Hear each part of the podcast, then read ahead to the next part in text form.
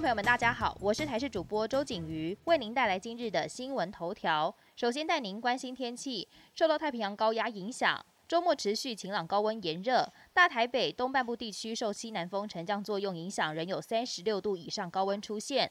午后山区可能有局部雷阵雨，预期周日水汽稍多。中部以北临近山区平地，大台北会有午后雷阵雨。目前菲律宾东方海面热带云系活动，是否有机会发展成热带系统还要观察。不过下星期开始，水汽会开始影响东南部，加上转吹东南风，到时华东地区、恒春半岛天气也会变得不稳定。红海集团创办人郭台铭和台积电周五与德国生技公司 BNT 代理商复星医药达成初步协议，并签署法律文件，各采购 BNT 疫苗五百万剂。路透社还引述三名消息人士指出，这不是最终合约，还需要一段时间才能完成交易。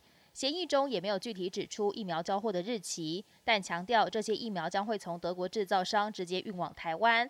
另外，消息人士也透露，德国政府一直努力在帮助台湾取得 BNT 疫苗。这次加速推动双方谈判，就是因为不想让外界认为德国因为中国施压而不卖疫苗给台湾，留下坏印象。因此，持续敦促生技公司和台湾协商。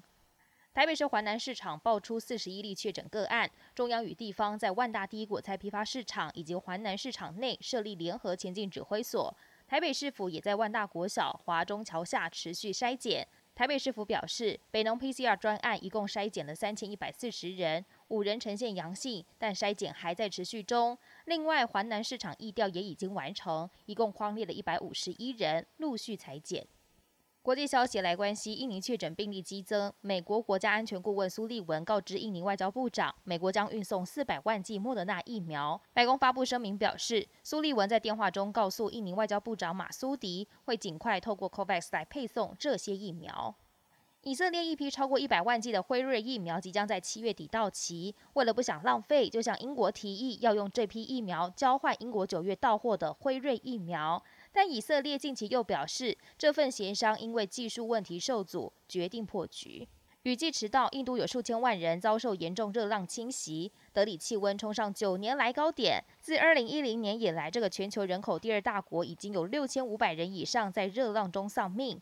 科学家也指出，气候变迁使热浪更加酷热，而且更频繁出现。拉基斯坦省、哈雅纳省还有首都新德里，已经连续四天白天高温都超过了摄氏四十度。今年这段期间的气温一直比正常高出摄氏七度以上，印度气象局也归类为极端高温。本节新闻由台视新闻制作，感谢您的收听。更多内容请锁定台视各节新闻与台视新闻 YouTube 频道。